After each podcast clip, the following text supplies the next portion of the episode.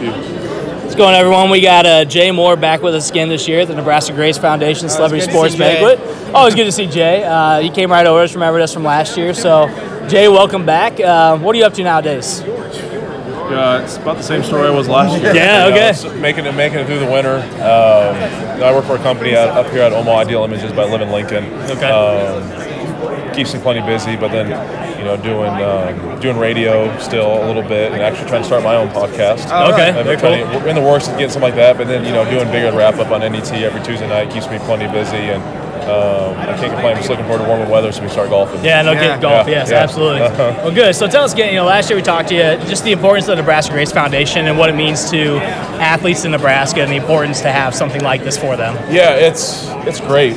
Um, you know, you look at, you know, if you play the NFL, you have uh, support. You know, if you any injuries, you can fall back on that. But if guys didn't have the opportunity, and you know they they get hurt, you know, uh, or fall upon tough, hard times with some injuries, two, three years out of college, and they don't have the funds or the support from. Uh, MLB, an NBA, uh, NFL, um, they're, they're, you know, they probably can't afford health, you know, health insurance. But they, they, this is great. Uh, what Jerry's done and what it's seen, it's what it's become. It's been, uh, it's been phenomenal.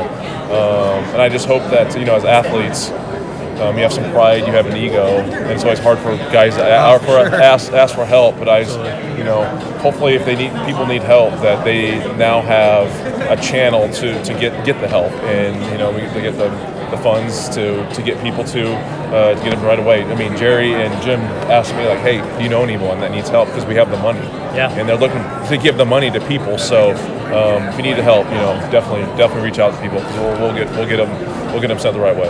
Very good. Yeah, no, and you can see it. It seems like there's more of a turnout tonight than there was last year, or there's definitely going to be.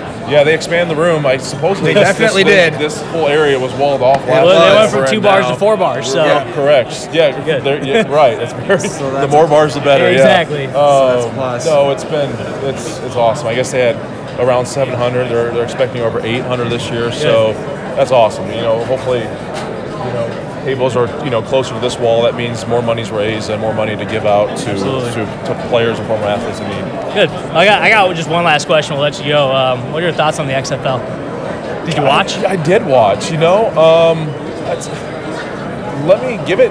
It was fun. It was entertaining. Okay. Um, I like the different rules. I thought what they're doing with the kickoff, the one to two to three point plays is great. Yep. It's just different enough that it it, it tweaks my, it, you know, it uh, gains my interest. I'd, you know, the AF, AAFL was this time last year. and Yep. That seemed like it was going to be a hit after the first couple of weeks, and it, you know, after six weeks they out. canceled it. So I think that's the biggest thing is it's sustainable. Um, so it's, I think it's too early to judge yet, but Yeah. you know what? The biggest thing is there's butts and seats at those early games, and that's Yeah. what's most important for some of those. Yeah, it was those- pretty. It was it was fun to watch. You know, we'll see how it goes Yeah. moving forward. Uh, you know, it's first week, so I watched.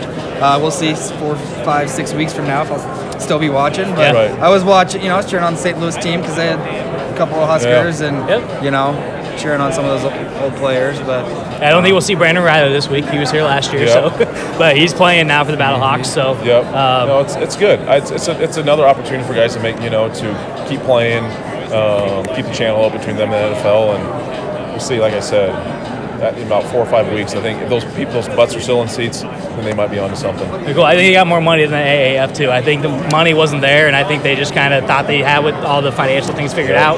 Didn't work out. So the XFL backed by McMahon and Wrestling Federation. There's a lot of money he's there. ready to do So it for a couple Yeah, years. So. Yeah. that's that's the most important thing. You got to stick with it. You just can't bail.